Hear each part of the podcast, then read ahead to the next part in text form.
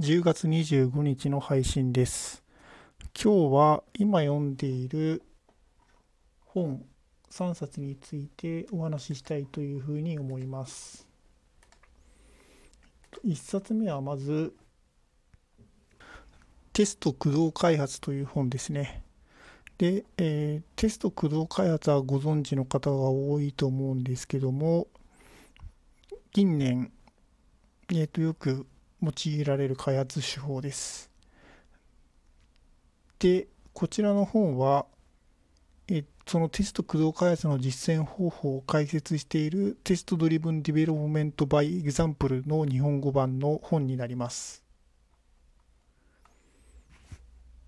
で、えっ、と、こちらを読むのは2回目でして、前回読んだ時あのとても良かったので、サイトを読むことにしました。で、一応あの前回読んだ時も、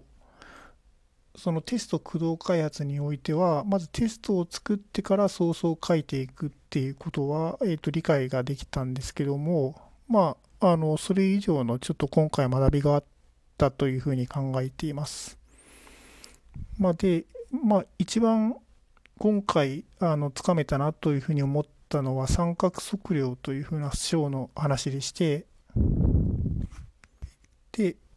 これは何かと言いますと、例えば、ある機能を実装したいとき、クラス設計をどうするかとか、抽象化をどうするかっていうふうな話になるんですけども、それをやるときにテストを三角測量のように2つ配置して、その2つに共通している一般事項は何かというふうなのを考えながら一般化をしていくって、そのためにテスト駆動開発をするというふうなところですね。で、えーっと、最近私、そういう、あの、そのテストの書き方ですね、というのも大事だなっていうことがだんだんと分かってきまして、まあ、そこのところについても意識してやっていきたいなというふうに考えています。で、まあ、多分、あの、2, 2回目のどあの、読むのは2回目なんですけども、多分今回でも完全には理解できていたいので、この本は今後も折に触れて読み返していきたいなというふうに思っています。2つ目の本は、実践 Python3 というふうな本でして、これはあの先日参加したハッカソンでおすすめされた本なんですけども、ちょっとあのこの、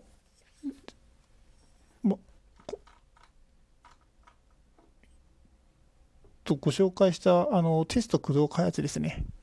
の本を読んできたいたときに、えーと、デザインパターンの章があったんですけども、ちょっとそこの部分が分かりにくいっていう風な話をしたところ、えーと、Python でデザインパターンについて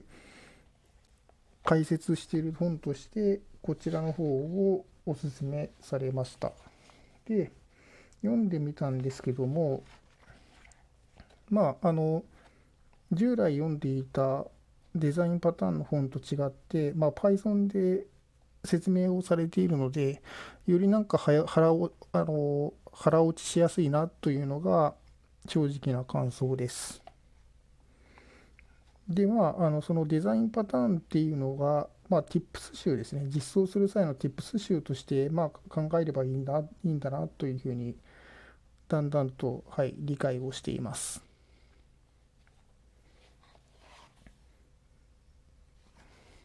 で、まあ、デザインパターンっていうのは結構あの昔の C とか Java とかで解説をされたものが多いんですけどもそういうもので結構 Python とかではもう言語の仕様として組み込まれているっていうのも多いですね。で例えばデコレーターとかはもうデコレーターパターンとかっていうのが昔の言語のものデザインパターンとしてあってそれが Python の言語の仕様として組み込まれたものの一例になっています。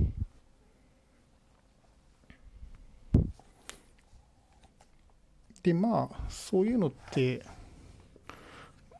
イメージ私のあくまで個人的なイメージなんですけどもそういうデザインパターンっていうのはどんどん生み出されていってまあ、それが次の次世代の言語の仕様になっていくんじゃないかっていうふうなのを少し感じました。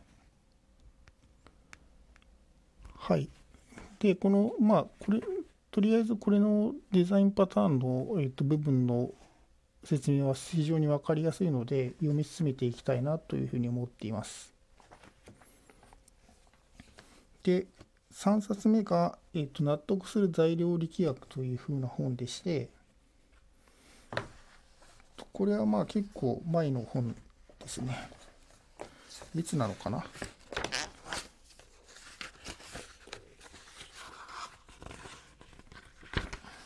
えー、っと、もう2002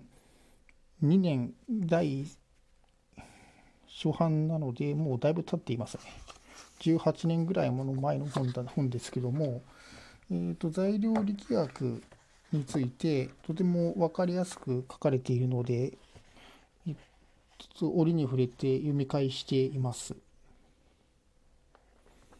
で、えーとこの本の中で一番面白いのがあのスパゲッティの塔というふうな、えと、実験というか演習ですね。その演習が、えっと、とても面白いです。で、このスパゲッティの塔っていうのは何かというと、